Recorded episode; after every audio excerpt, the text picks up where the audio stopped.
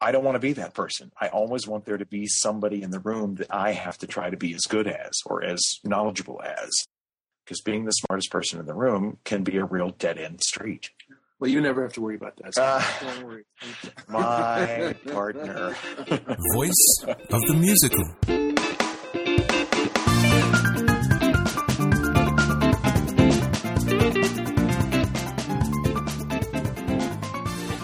The end of the Richard Stilgoe interview, I said that the next podcast was going to be with Charles Hart. Um, but it's not, because after I interviewed Charles, um, a couple of weeks later, I came up with some more questions that had been stimulated by the first interview. So I phoned up Charles and I did a second interview, which means that I've got a whole lot more editing to do before I can present that interview to you. So instead, the third podcast now becomes the second, a real treat live from Cedar City, Utah, the writers of Lend Me a Tenor, which played this summer at London's Gielgud Theatre. Because of the long distance phone connection, there's a little bit of a deterioration of the audio quality right at the end of the interview, but I hope that won't stop you listening all the way through because these guys have some fantastic things to share. Welcome to Voice of the Musical. I'm very pleased to be joined today by Brad Carroll and Peter Sham, the authors of Lend Me a Tenor, uh, the musical adaptation of the play uh, by Ken Ludwig. I know you're meeting today on a rare day when you get together to talk about stuff, so thank you very much. Oh, it's our pleasure. Our pleasure. You're my first visitors from across the pond, so that's very exciting. I wonder if you could uh, talk a little bit about how you met. Maybe Brad first, then Pete. Well, Peter and I met uh, in 2002 at the Utah Shakespearean Festival, where I was directing a production of Man of La Mancha, and Peter was playing Sancho Panza. So we met as director actor. And uh, discovered pretty early on in the rehearsal process that there was a, a sort of a common sense of humor and a common sensibility about theater. And then we worked together the following summer in 1776, which I was directing, and he was playing Ben Franklin. And it wasn't until 2004 that we actually decided to try to write something together. So we, we'd gotten to be really good friends over the course of a couple of years before the writing ever even came into the picture. And Peter, any, anything to add to that? Uh, no, I, I actually didn't like him at all the first time I met him. so I don't. I really don't know what the hell he's talking about. No, I, yeah, that's pretty much how it happened, and and uh, I don't know that either one of us knew that we even wrote anything or had attempted it in the, in, in our pasts.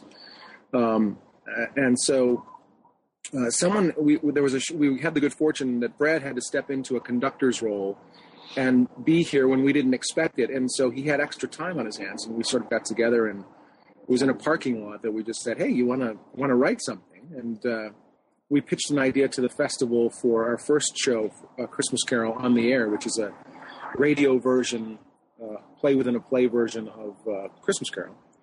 And uh, we put something together in about ten days, uh, pitched it to them, and, and we were off and running. And then then we enjoyed it so much that we that tenor came along. Tell me about that friendship that you, you built before you started collaboration. How important is that to know your, your collaborator well? Well, I think it's really Yeah. important. I mean, there, you know, there has to be a sense of trust. There has to be a sense of a lack of ego. We had developed a shorthand as director actor. I mean, we have the same sensibility about theater and how to do it, and yet we come from sort of opposite ends of how to get to the middle. Uh, so I think it makes us a really good team in that way, in that we're able to uh, we're able to you know pitch the ball back and forth from opposite ends of the court, as it were, to arrive at uh, the net. To follow the metaphor through. um, I'm not quite sure what sport you were in. yeah, I was in, I was in volleyball, Yeah, tennis, okay, something good. like that. All right, volleyball. Um, okay, I got, now I got you. Uh, but I just think it's I, I just I I don't know how it would be to go to meet somebody it, it, you know in a workshop where they throw people together and try to write Yeah. something without Yeah. knowing the other person's sense of humor, sensibility, sense of the world, and uh, I think getting to know each other for a few years just sort of already put us in gear Yeah. for to be a writing team. Because you've both written pieces before um, you came together on Christmas Carol. How did it compare with other collaborations that you had had? Well, this, I mean, I'd had other collaborations, um, some of which were good, some of which were not, for reasons that I've already mentioned about, you know, being thrown into something with people you don't really know. And then you get to know them and think, oh no, what have I done? Um, well, I kept saying to everybody, I finally found the writing partner I've been looking for for 20 years. I mean, we were so simpatico, and and that's not to say that we don't argue and we don't uh, snarl at one another, but you know, we're always able to hug and say it's okay before we leave the room, Yeah. so that we can come back together again. But I really do. I feel like I've found the writing partner I've been in search of for 20 years. Well, yeah, I don't think you really have a good partner unless you can have you can have drag out fights too. I think that's part of um, because we hang out. We, we'll each hang on to certain things that we believe should be out there. You know, it's just human nature. I think. I, I think also a, a unifying thing is also the piece itself. Uh, uh, Tenor had the kind of stuff that we both love in our lives. Uh, you know, the, the kind of comedy, the opera qualities, musical, qual- that it, it kind of made us stronger too. Uh, The Mhm. piece itself. You know, I don't know that we could write a Book of Mormon because it would be a kind of a departure for us. Yeah. You know, not that we wouldn't like to try. You know, we, we certainly have our wacky ideas. But it would be our brand of wacky. Mm. How did the two pieces differ? Um, obviously, one was written for a specific event. It happened. It was over. Lend Me a Tenor was a much longer process. But perhaps you can tell us a little bit about, maybe a little bit about the first piece, because that's the piece that people won't necessarily um, have heard uh, very much about. Well, we ha- we the Utah Shakespeare Festival where we met has kind of um, a bunch of like any festival, and it seems like Shakespeare festivals are have even more of them. These kind of eccentric characters that uh, you know that have, that people know and love, and they come back to see.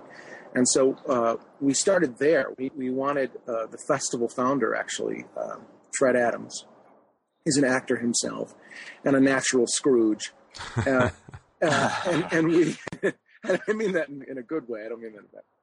Uh, his partner's the other. um, no, no, but, uh, we we um, we we wanted to write something that was kind of tailor made for the festival and something like a celebration for the community, and we also something that we could plug into. So we came up with uh, a show within a show concept where we actually are a touring group called the Wright Brothers, the two of us. So we actually play in the show as well.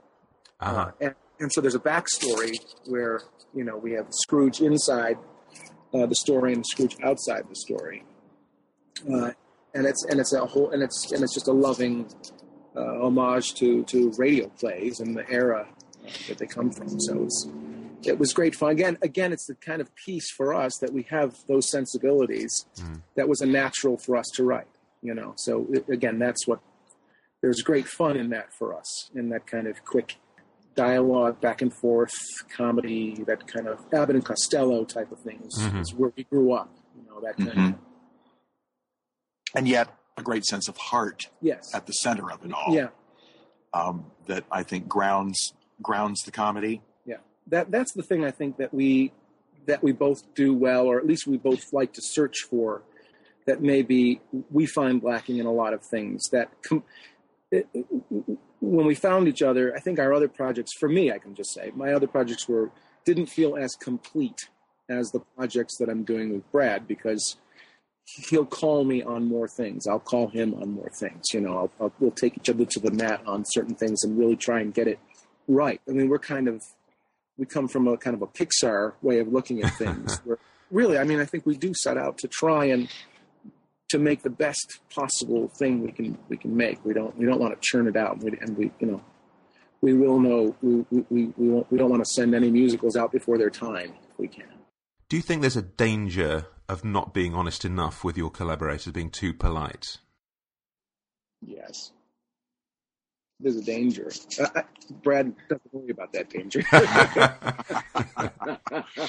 um, I, yeah, I mean, well, I think there's a there's a respect, yeah. okay, that that you always have to have. I mean, I I like to think of it as as long as we each think we are we're geniuses to the others' work. You know, if we if we think of each other as geniuses, uh, then it'll all work out. You know, I think of I think of him as a musical genius when I when I work with him, and I have that reverence always going. There's it's always under that umbrella, so I can hate his guts, uh, but also under the umbrella of I love him as a genius. So, and there's a there's a symbiotic need, I think, when you have a good partner. you know, I, I, think you could. I think you can say anything as long as it's there's respect there, mm. and, and, it's coming from the work. Yeah, and, and to add to that, I mean, you can you know that the respect exists when you get nervous about presenting something you've. Yeah. Like when I've written a song, set a song to his lyric, I'm always nervous about about playing it for him. You are, and I think it's just out of respect for for one another. Yeah. You obviously had some great stewardship from the from the Utah Shakespearean Festival. How important is that having a production house that uh, is there to help you with your piece? Well, I mean, it's it's so unusual, at least in my experience, to be a writer and know that what you're writing will be produced, and you're and you're not going to have to spend a year or seven shopping it around. Yeah. Just what an inspiration it is to know that somebody trusts you, likes what you do enough to say, well, write it, and when it's ready, we will produce it. Yeah. Um, you know, because I know lots of writers who've spent years writing something and it has yet to even be picked up anywhere. And, and, and the festival, you know, continues to support us that way. You know, mm. I think if we wrote something new, they'd step forward and say, yes, we'd like to, yeah. to premiere it for you. Um, and it's it's a real gift. I mean, I don't know what it's like in England, but in this country, it's a gift especially in this economy. Yeah, especially I mean, that is, that's yeah. extraordinary, actually. I think it's uh, difficult over here. I mean, there there are initiatives, and they spring up from time to time. Of course, the difficulty is actually going from the workshop stage to production. That's always the the the, the, cha- the challenge because because uh, as we all know, it's extremely expensive. So that sounds like a really wonderful kind of coming together of lots of different elements and and and a lot of luck mixed in that too. Mm. I mean, we the I think the strength of a Christmas Carol because it ran for four seasons, mm. and there's talk of bringing it back now. So it was a real crowd pleaser. So, you know, also it's important to write something that that people have responded to. So between Christmas Carol and Lend Me a Tenor, the track record is also good. So, you know, if we had written a couple of you know, clunkers, which is enti- it could always go that way. I mean, there's no you don't don't know what can happen.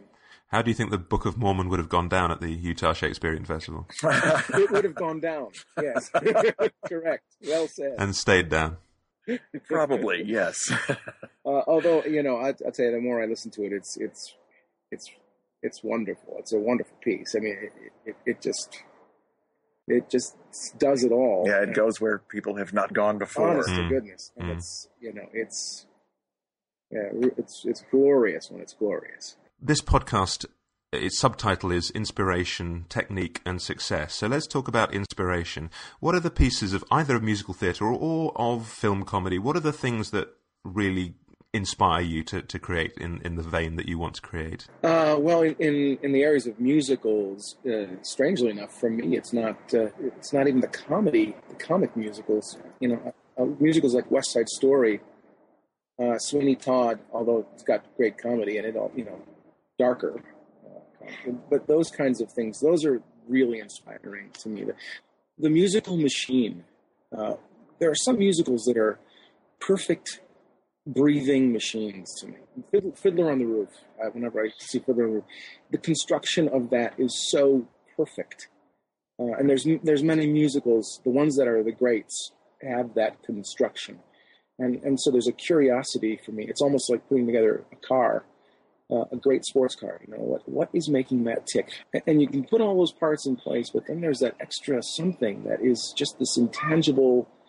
It's got to hit the right ears the right time and place in the world, and you have no control over it. So you can build you can build a really great car, but you still have no guarantee that it's going to to run. I mean, it's it's amazing. Uh, so so the fascin- I have a fascination with musicals. Uh, films are, are uh, my favorite film is actually It's a Wonderful Life, uh, yes. Frank Capra film, you know, and then To Kill a Mockingbird, very close on its heels. So, not so much comedies, uh, although I have very great, you know, I would say Jackie Gleason, Zero Mostel, uh, Abbott and Costello. Those are my comic influences talking comedy. They're great inspirations. Peter cited Fiddler on the Roof, the construction of that book is the icon I go to because I mean it's it's so lean and there's not a wasted word in it. And yet the scope of that story is is epic.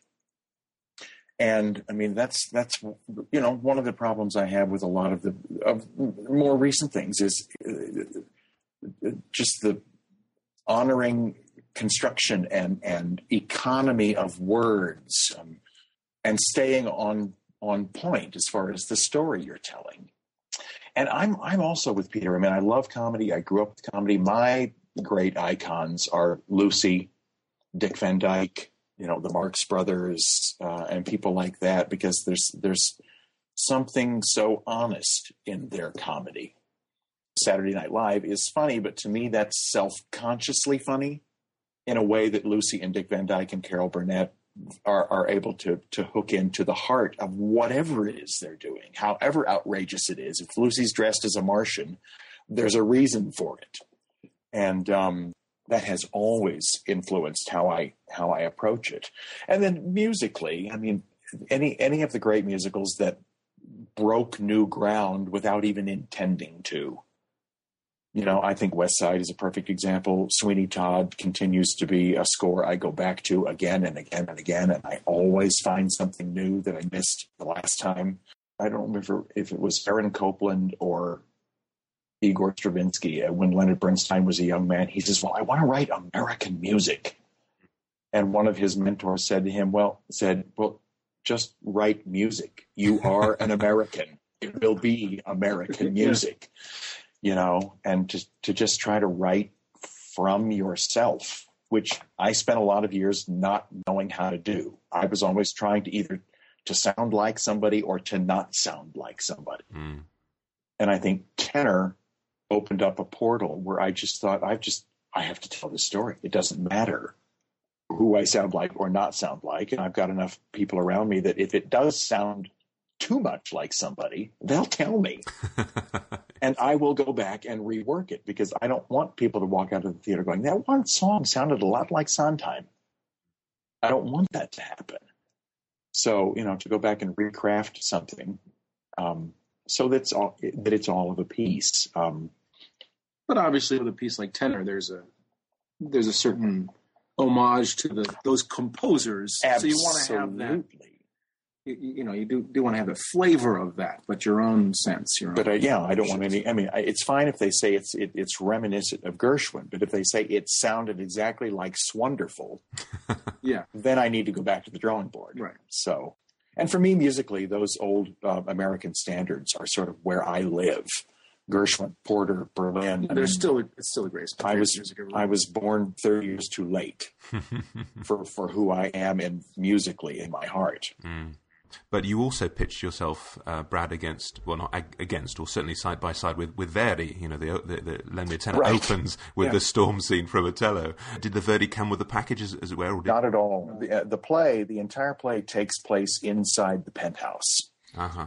And in the opening of the play, what you hear is Tito Merelli singing um, "La Donna è Mobile," uh-huh. and Maggie is listening to a recording of him and swooning. Yeah. And we decided, and we're even encouraged by Ken uh, early on to, as we developed the musical, to get the heck out of that penthouse and open it up. Yeah. And so we just started exploring, well, what, what, where could we go that would feed the story? And we just decided that the best place to start would be the rehearse, the dress rehearsal that Tito hasn't arrived for. And um, rather than trying to create my own version of Verdi, because it's public domain, we said, let's just open with Otello. And we did, you know, an abridged opening of Otello, or we'd still be there watching. But, uh, but it, it became it became a really wonderful puzzle how to do Verdi at the beginning and then the 30s, more 30s sounding musical comedy score and blend them together because we wanted it to be a musical comedy, not a not an homage to opera, but with moments of homage.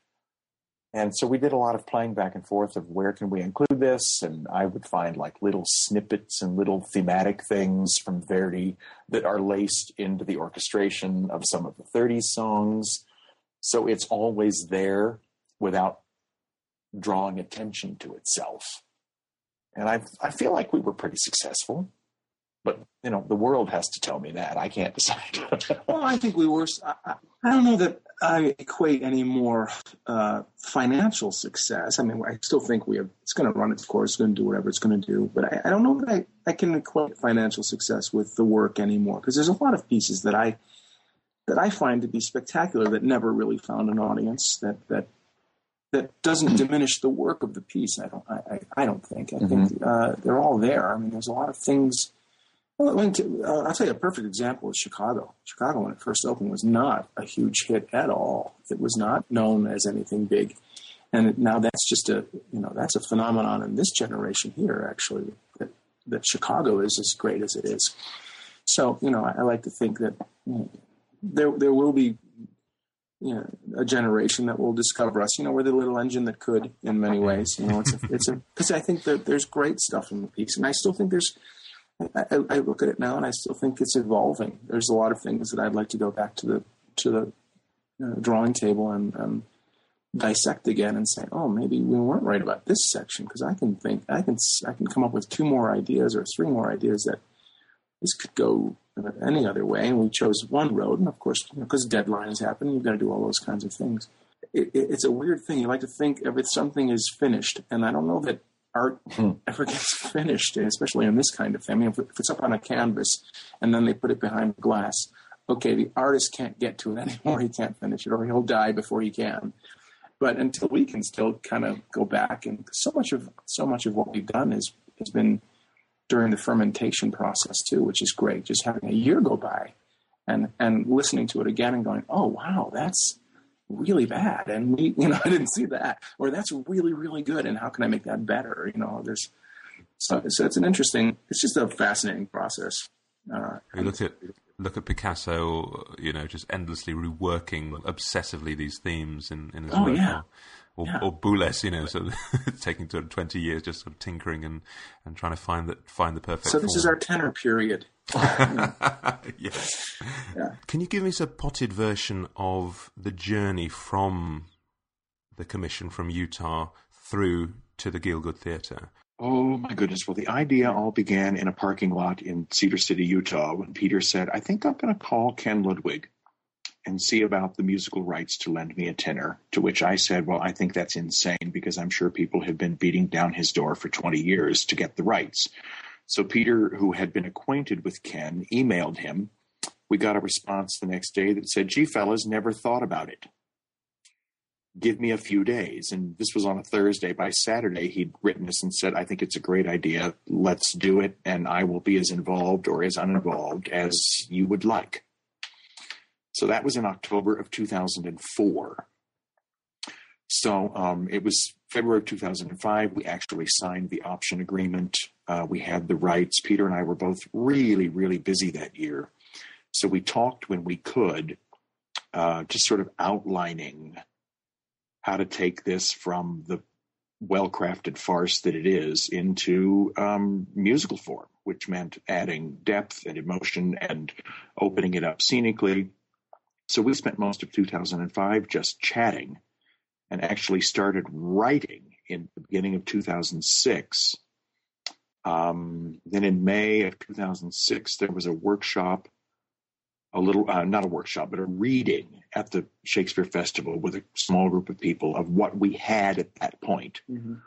which was a rough draft of the entire script and a bunch of songs in Act One and a bunch of songs in Act Two, but by no means a complete score but it was enough for them for the festival to sign off uh, to put it in their season the following year 2007 so then we were able to finish getting it written enough to go into rehearsal. Um, it's a very truncated rehearsal schedule because the festival rehearses six shows at the same time to open all the same week as part of their repertory festival. And um, it opened uh, to great acclaim here locally. And then what we didn't expect was to have producers from New York showing up to see it, simply based on the title and the fact that it was now a musical. Um, and all three of the producing entities that showed up to see it expressed interest in going forward with it. So we sort of did a little interview sequence with them and a little bidding war with them to see, see who we felt most comfortable with and whose whose um, ideas of how to take it forward seemed best to us, and ended up going with a gentleman named Martin Platt, who I had worked with over the course of 10 years as both a sort of a co-producer and a writer. We had collaborated on a piece. And then um, we started moving forward. They hired a general manager. They started raising money, and then th- things got a little ugly. Um, Ken, some reason, decided that he couldn't let us go forward with this, even though all the legal documents existed that said we could and should. And so we ended up in a a litigation battle um, for a, about 16 months. Yeah. Uh, and basically, when we came out the other end of that, uh, we were right where we had left off. Nothing was really gained or lost except a whole lot of money to lawyers. Um, I mean, as it turned out, it was because I think uh, Ken wanted to do the Broadway revival of the play without any, without any you know Any competition? any competition. Yeah. yeah. and that all co- uh, overlapped. And so at at the time, yeah, at the time that they announced the revival, we were just closing down the lawsuit, which was going to put us off for another year. And I was ready to burn the whole thing and start something new. Well, we actually we actually did. I have a whole alternate reality script about the ghost of Caruso. Uh, I, I'm not kidding. I, we have a whole Yeah. other thing with a whole different tire, title, and then they'll lend me another tenor. I think. Right.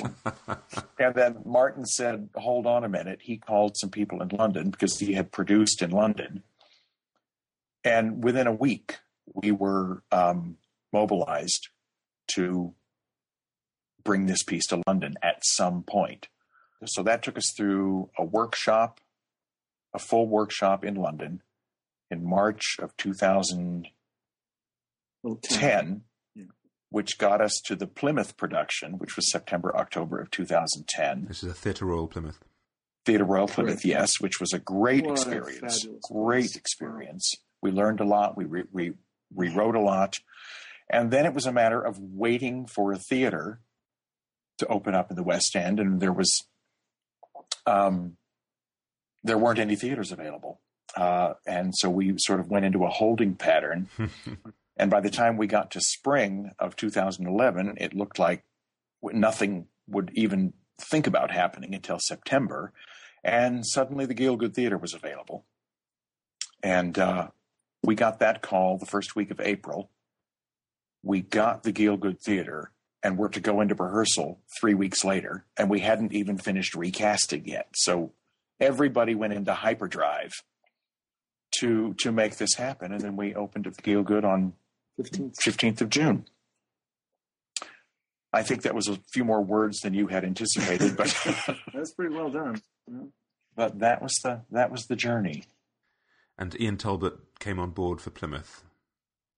Yeah, uh, Ian Talbot came on board actually for the workshop. Yeah, Right. he was on board the September before the year before. Yeah, Plymouth. we met Ian in September of 2009 and fell in love with him, Totally and fell just seemed like the right fit for us and the project.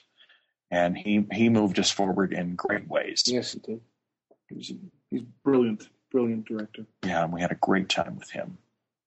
Talk about the process of, if you would, about of, of adaptation. Perhaps this is a question primarily for you, Peter, because um, well, two things. One is that um, so many of the great musicals have been adaptations, either of first or indeed second-rate material. Sometimes, um, how, what was that process like for you? And, and the second part of that question um, is, what are the particular problems of turning a farce into a piece of musical theatre? This is a great question, actually, because uh, a lot of the reviews stated, um, you know, how could they call this a farce? And I, I don't think we ever thought of it as a farce once it was in musical form. I have, I always think of it as a musical comedy with uh, a farce homage right in the middle somewhere. It was injecting two-dimensional characters with with with full lives, full three dimensions to them, and, and that was the difficulty I think in the adaptation. And a lot of it happened in just our conversations, Brad and mine, uh, as we were starting.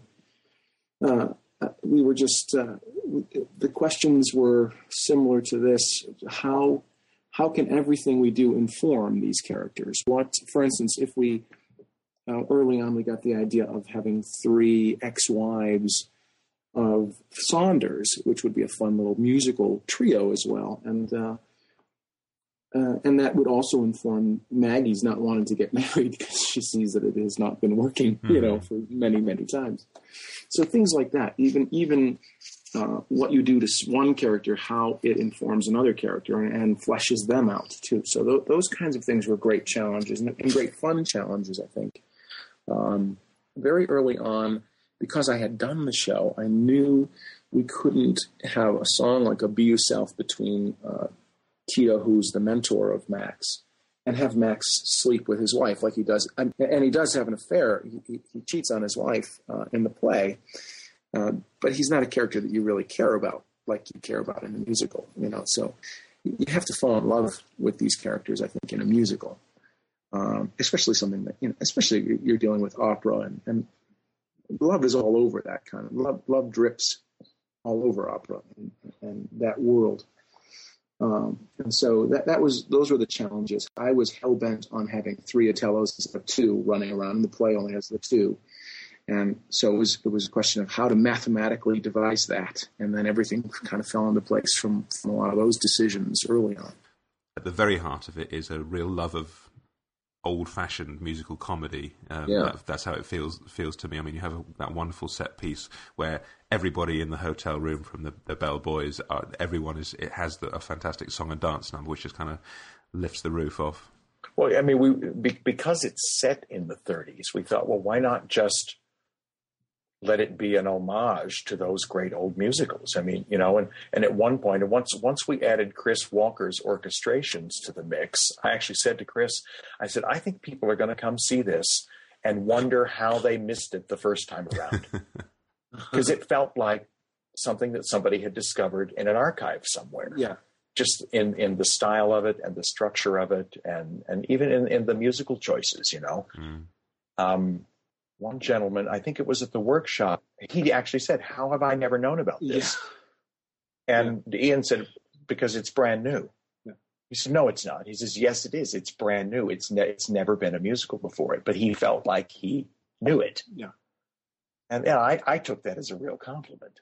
So you had a terrific team. You talk about Chris Walker orchestrations, um, Ian oh. direction, um, and um, I, I met you guys when you kind enough to come and talk to um, our class at BML, which is the, the class I teach in, in North London. Um, mm-hmm. You mentioned Paul Gemignani, uh, yeah. who I think you referred to as your as your Yoda.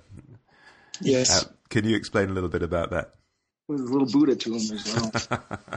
Paul is sort of the godfather of musical direction in New York.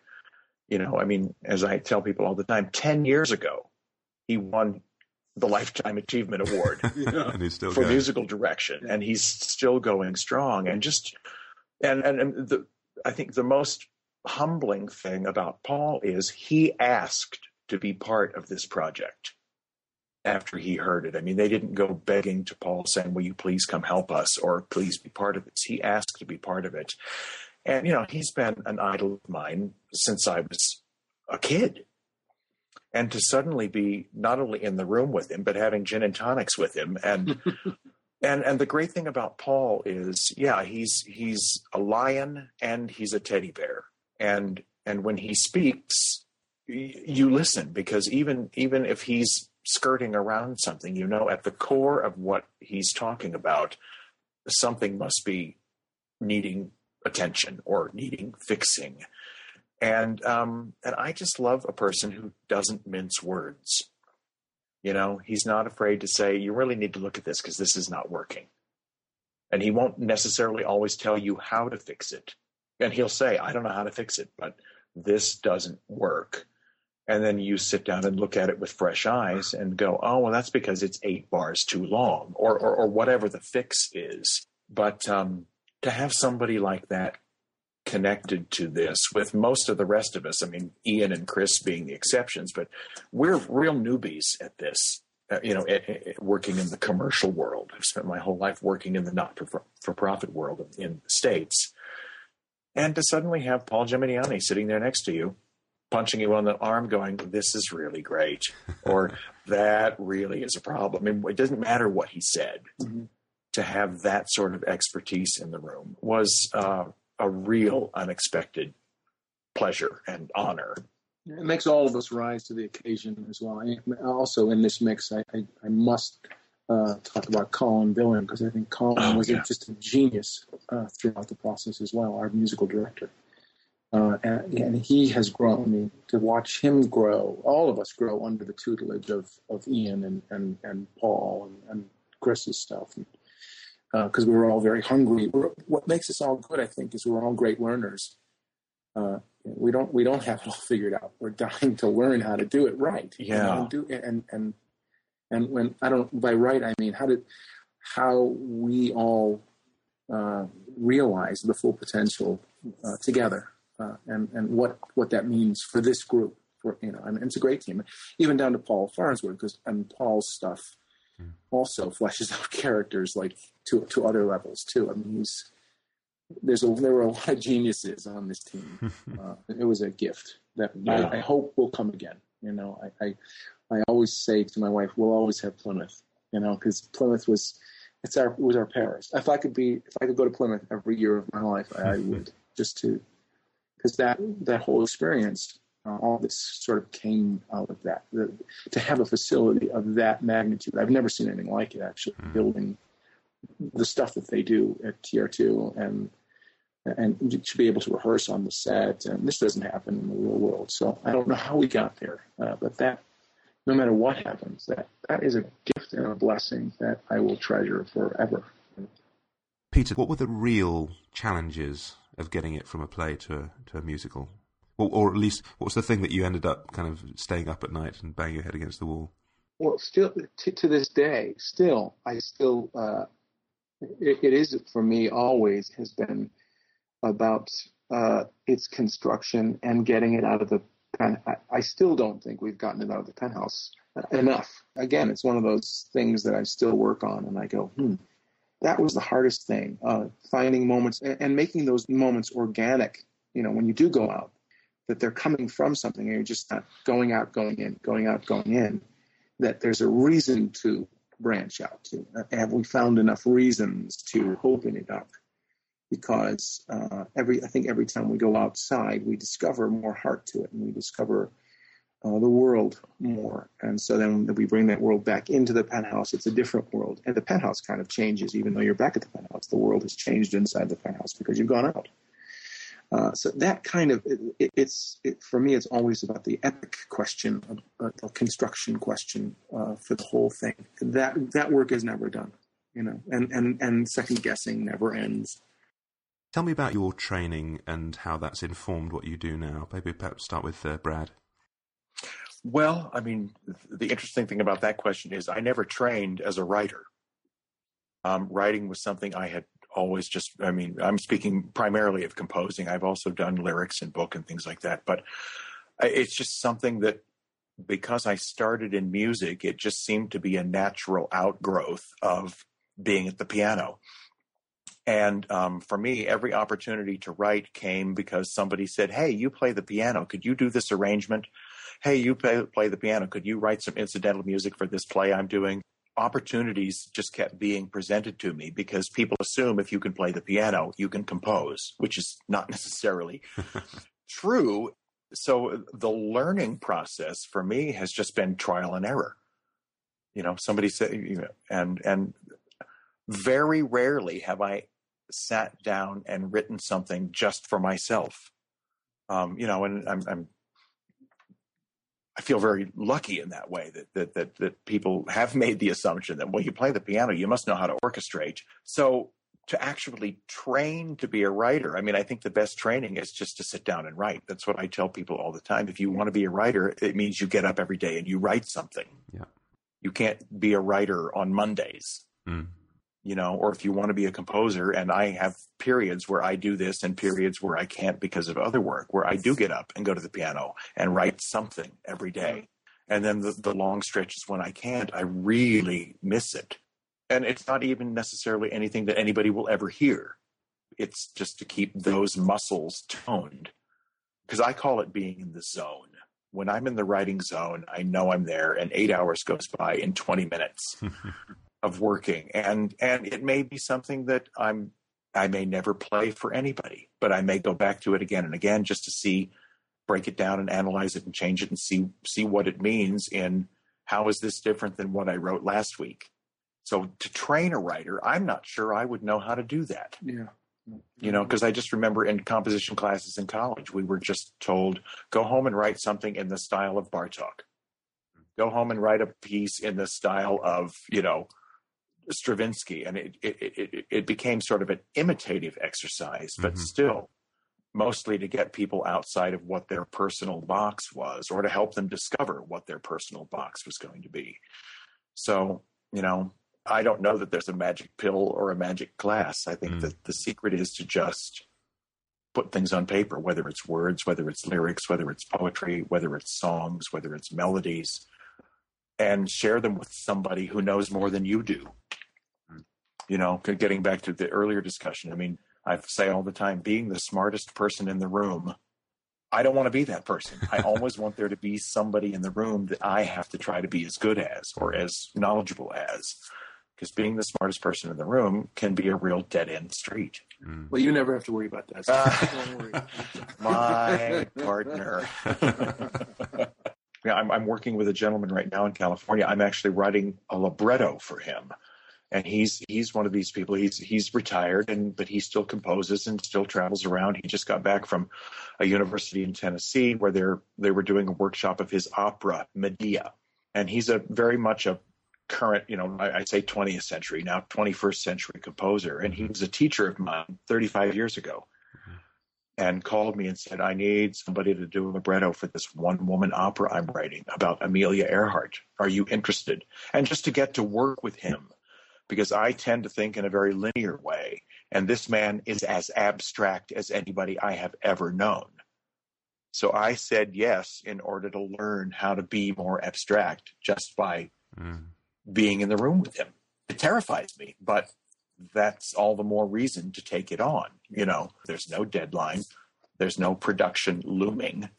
So it's, I think it's going to be a real freeing experience for me to explore what that is. I agree. I'm chair of the department here at Southern Utah University, Theater and Dance, and I see young playwrights, and, and you can only teach the ones I think that that realize how delicious construction is, and how to and wanting to break out of that construction. I think for me, uh, very similar to Brad, only my background was acting. I was acting for many many years, uh, and I found myself speaking as different characters outside of the place I was in. Sometimes I'm like, there's why are there voices? Why are there things? There are scenes I'm playing in my head that, and I just started to write them down, and I and uh, and I would use them, or people would do them as little audition pieces. And then I, I had an idea for a couple of musicals early on that I started writing and got produced. And so much of it for me was tied with the stuff I was writing was getting produced early on. Uh, so there was a validation there. I think in, in the early years, it's nice to have something where you are you're getting validated that gives you the permission to keep writing too. I think so many people have something in them that if they never get validated, it never comes out. And I always wonder how many people die uh, with all these wonderful ideas in them that no one ever encouraged to come out.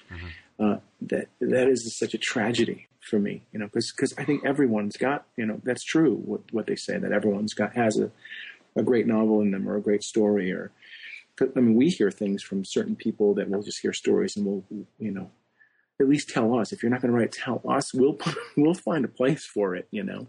And and a lot of it does creep into who who you are as a writer, other people's stories. But yeah, it, it, for me, I, I, I always now I, I, have a folder of about 50 projects, which are all in different stages of development. And uh, I, I start with some I just I've written scenes, some I have uh, structures for the whole synopsis, some you know blah blah blah. So it, it, it's all different. All, each one is written differently. Each one is, you know, is a different experiment. Um, so you know, I, I think it's you just have to keep banging your head against the wall, you know, and then I, and the more you do that, I guarantee there will be an opening for you to step through and, and have a burst you know, and you burst through there and you have you have a big writing week or uh, or that turns into a month or you know things like that. But you have to keep going. You have to keep chipping away at the sculpture. You can't just let it sit like a block of marble in the middle of the living room. You've got to, even if you just take one little shot at it every day, but you've got to take a shot at it. Do you have any um, additional advice for people who are writing shows or trying to write shows, trying to get them on at this moment in 2011? Be afraid. Be very afraid. keep keep keep following your dream. Mm. That sounds the stupidest thing in the world, but it's so true. Just keep doing what you're doing.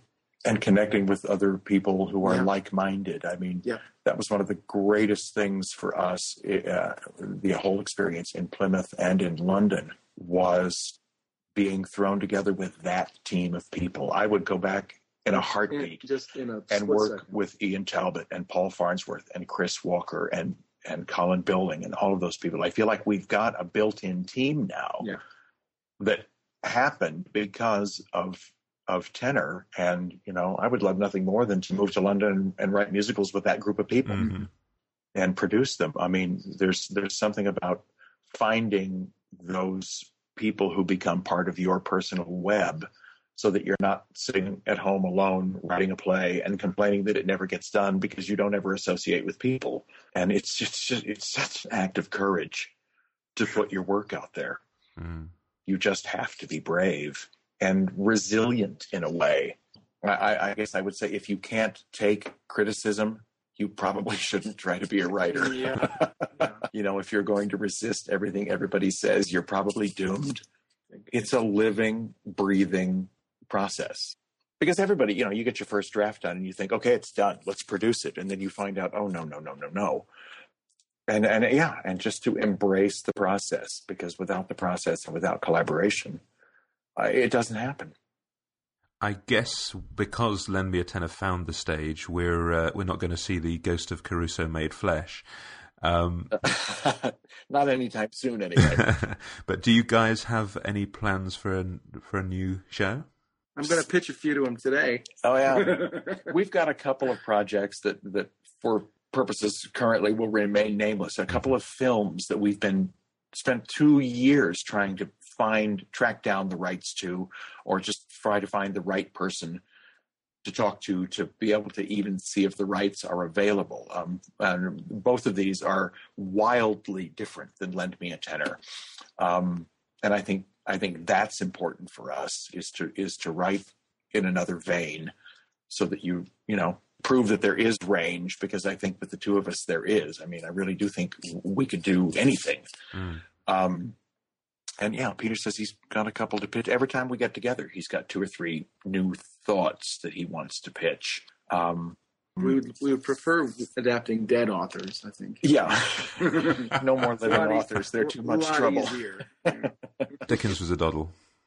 Yes, having lend me a tenor now as a sort of a calling card, if you will, uh, is I think is really helpful for us. I mean, sure. it puts us in a light uh, in the world that we weren't in a year ago, mm, mm, yeah. and uh, and we'll see where that takes us. And you know, we have the cast recording, which sort of has become my business card to just to let people who don't know, well, this is a sample of what we do, and um, it was an extraordinary experience. That you know, people said this must have been a dream come true, and I say, well, it actually wasn't because I'd never dreamed of doing it.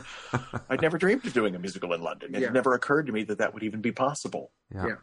It's impossible to put into words how extraordinary the experience was. To sit in the Gielgud Theater while they're playing your stuff. I mean, yeah, all the people. It's the most humbling thing in the world. Yeah. I, it's just it's it's just astonishing. And one thing about Peter and me, I think that's that is what keeps us honest is we don't take anything for granted. No. You know, because there are I've had a lot of people since I've been back from London saying, "Well, so what's it like to be in the big time?" Yeah. Well, it's just the same as it is anywhere else. They're just a bigger budget, basically. You know what I mean? Yeah. I mean that's not entirely true, but it's you know if you embrace the process the way we do, that was a great thing. But getting to do a show with the Gielgud was really the anomaly in my life, not the new. I mean, it's certainly it's a new high bar that we'd like to achieve again. But it's funny how people's perceptions are. You know, the glorious feeling is as glorious as it can be, and the down feelings are even worse than they were before. Yeah. You know, when you're when when, when th- certain things fail in certain areas in this arena, it's there's devastation like you've never known to. You know, mm-hmm. so it's a whole other game, and you got to be boy, you got to be thick skinned to play it. And that's why I gain a lot of weight. Addicted to certain fast food outlets around the corner from the uh, art. Exactly. Well, guys, I want to say an enormous thank you for giving us time out of your very valuable and uh, and busy day together to share your experience. I mean, uh, to have um, to hear about something which is so fresh, you know, a, a West End musical premiere from this year. So very, very valuable to our listeners. So I want to say a huge thank you to you, you both, Brad Carroll and Peter Sham. Thank you. Thank you, oh, Tim. Our love to to the UK, dear to our hearts.